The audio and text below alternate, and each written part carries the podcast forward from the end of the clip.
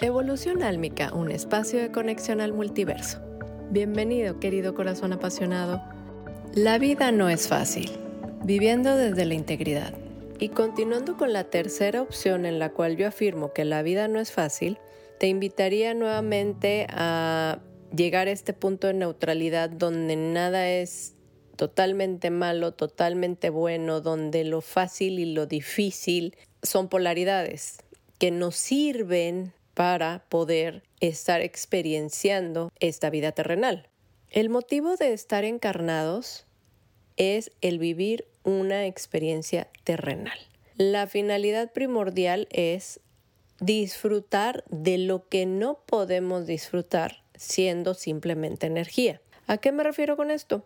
Si tú quieres disfrutar de un atardecer siendo simplemente energía, ni siquiera vas a poder sentir las emociones que se sienten siendo una persona encarnada. Si tú quieres sentir el éxtasis de comerte un helado de chocolate, no vas a poder vivir esa experiencia desde tu ser energético, desde tu pureza de ser uno con la fuente. Sin embargo, el requisito para poder venir a disfrutar de todo eso palpable cuando estamos encarnados y que se vivencia a través de nuestra presencia física, de nuestro estadio mental, de nuestro estadio emocional, de todo lo que tiene que ver con tu ser íntegro encarnado, desde ahí es vas a estar generando temas terrenales por lo cual nosotros tenemos en nuestro registro acáchico o en nuestra biblioteca personal todos los temas que hemos venido a trabajar cada vez que encarnamos. Y como ya lo mencioné en otro capítulo, nosotros vamos y escogemos, nos metemos en nuestra biblioteca y escogemos el planeta, escogemos la familia, escogemos la época, escogemos absolutamente todo. Sin embargo, lo más importante que elegimos son los temas. Y en esto se basa el hecho de que la vida no es fácil. Se requiere fuerza de voluntad. Ahora, tampoco es el ejemplo de decir, ok, entonces la vida es muy difícil. No, yo estoy siendo muy clara. No es fácil. Sin embargo, no me polarizo y voy y digo que es muy difícil y que se requiere sacrificio. No, no, no, no, no. Es no es fácil porque requiere determinado estadio de conciencia, se requiere determinación y fuerza de voluntad para hacer de esta encarnación la mejor experiencia terrenal que puedas tú hacer con las herramientas, la conciencia y la voluntad que tengas de disfrutarla, porque eso es primordial. Hay almas que tienen un nivel de conciencia distinto y eso lo veremos en el próximo capítulo, en los estadios de conciencia, porque obviamente aquí te va a quedar claro cuál es la tercera opción. Sin embargo, te van a quedar muchas dudas que se irán aclarando a lo largo de los capítulos e iniciaremos por los estadios de conciencia que te los voy a explicar en el próximo capítulo, donde vas a poder ya integrar el hecho de, ok, la vida no es fácil, la vida requiere cierta cantidad de esfuerzo, determinación o voluntad para vivirla de la manera más amorosa y comprender qué es lo que sucede cuando tenemos diferentes estadios de conciencia y cómo puedes fluir a través de ver que cada una de las personas que te rodean no necesariamente va a entender la vida de la misma manera que tú, porque a lo mejor ahorita tú vas a descubrir esto y vas a decir, wow, esa es la solución y lo tiene que saber mi mamá, mi primo, mi vecino, mi novia, mis hijos, paso a paso. Este es tu proceso. Esto tiene que ver contigo, no tiene que ver con los demás. Y lo entenderás, como ya te lo comento, en el próximo capítulo. Continuando con lo que es la tercera opción. En la vida que decidimos vivir, donde decidimos encarnar, necesariamente tiene que haber cierto grado de dificultad. ¿Eso qué quiere decir? Necesariamente tengo que escoger algún tema terrenal que tiene que ver con la experiencia terrenal, que tiene que ver con lo mental, que tiene que ver con lo emocional, con la parte de la encarnación más física y que obviamente a través de eso voy a estar trabajando temas que tengo pendientes de mi sistema espiritual que es el energético, el místico, la conexión. Entonces, antes de encarnar, definimos cuál va a ser el grado de dificultad inclusive. porque hay vidas que pueden llegar a ser menos complicadas. Sin embargo, no es el hecho de decir, bueno, entonces yo para mi próxima vida voy a escoger llegar muy iluminado para no estar batallando y para no estar teniendo temas y para llevar la vida de la manera más fácil, que todo se me dé. No, no, no, no, no. Todas las encarnaciones tienen su trabajo personal. Todas las encarnaciones tienen su nivel de dificultad.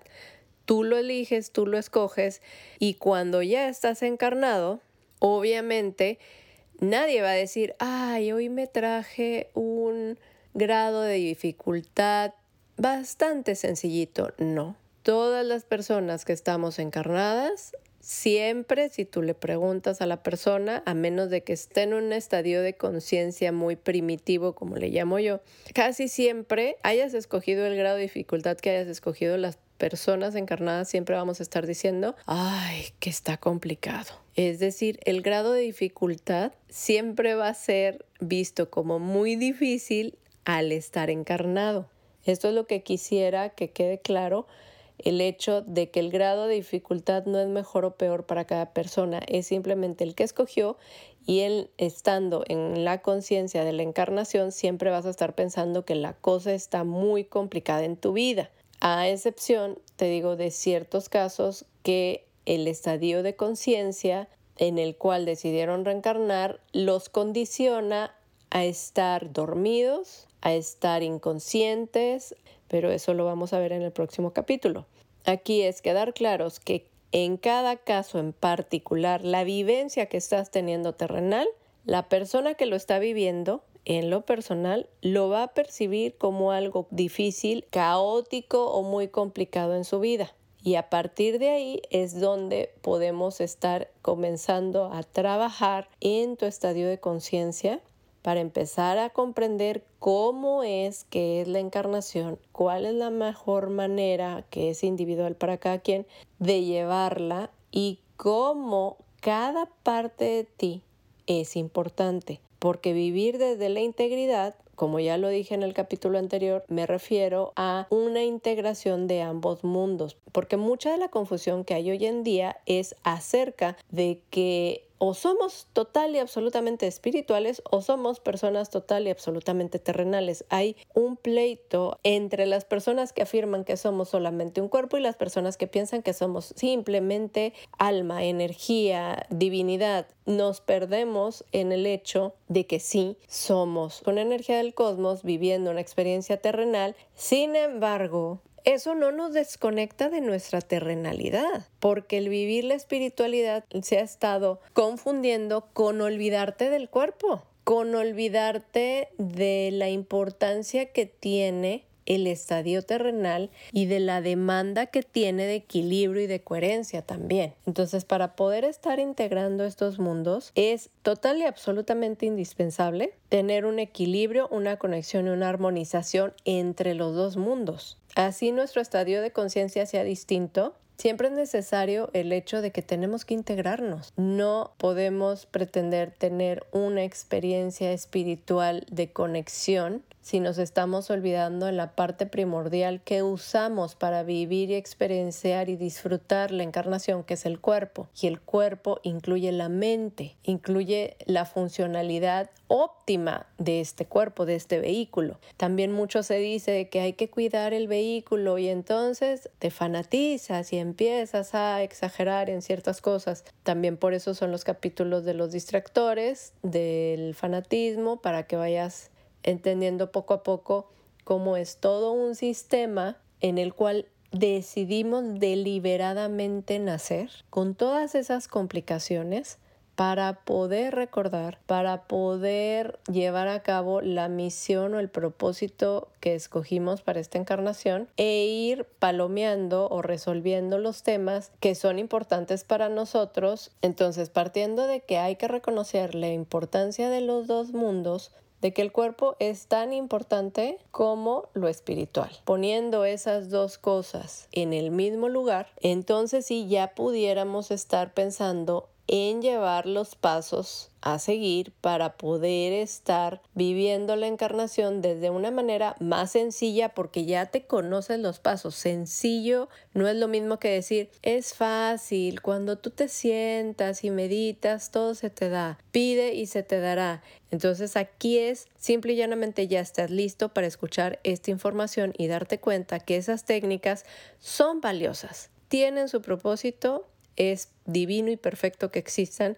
Sin embargo, el enfoque que se les está dando es un enfoque que es perfecto también porque es necesario para ciertas almas vivirlo desde ahí, incluso fue necesario para ti en algunos casos, en otros casos fue necesario para mí, el ir y darnos cuenta de que la manera en la cual se promueven no es la manera ideal, pero no tiene que ver con la técnica, tiene que ver con la conciencia, el estadio de conciencia de cada persona, cómo te lo está explicando, cómo está llegando a ti la información y obviamente si está llegando así es porque tiene que ver con tu energía, frecuencia y vibración. Por eso siempre es hacia adentro, por eso siempre es voltear a vernos a nosotros y no estar viendo al de enfrente, porque nosotros atraemos lo que es ideal. Te voy a dar ejemplos con este tipo de técnicas. Sí, a lo mejor el hecho de que te digan que hay un mundo espiritual fuera de nosotros mismos y que es necesario para mantener tu conexión, sentarte en silencio y meditar,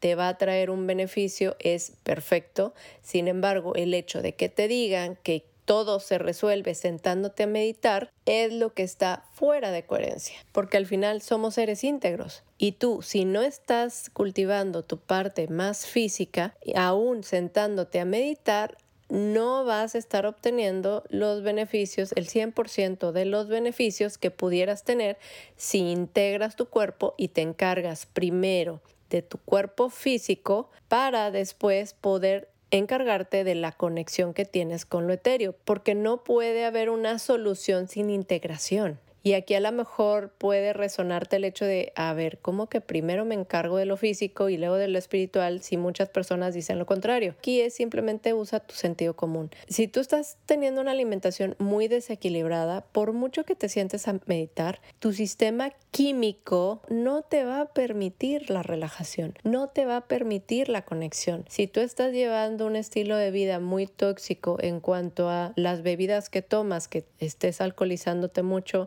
estés tomando mucha cafeína o que estés fumando mucho o estés consumiendo mucho medicamento o vamos más allá, personas que dentro de su fanatismo, dentro de todos estos vicios antiguos energéticos, está viviendo una encarnación donde usa mucho sustancias alucinógenas. Eso, todo eso interfiere con ese proceso sencillo de meditación. Es lo mismo que el yoga. Si tú te quieres ir a una clase de yoga, pero no estás atendiendo tu parte mental en la cual tienes muchos conflictos a nivel emocional, familiar, de trabajo, tienes muchos vicios de narcisismo, de egocentrismo, de victimismo, va a estar interfiriendo con tus sesiones de yoga. ¿Por qué? Porque todo ese sistema mental al que no le estás poniendo atención no va a permitir la relajación para que puedas hacer una postura de yoga de la manera más ideal para que se desbloquee la energía. Obviamente, todo esto yo no quiero decir que no lo vas a hacer si no estás en perfección con las otras áreas. Es sí lo puedes hacer mientras estás dentro de tu proceso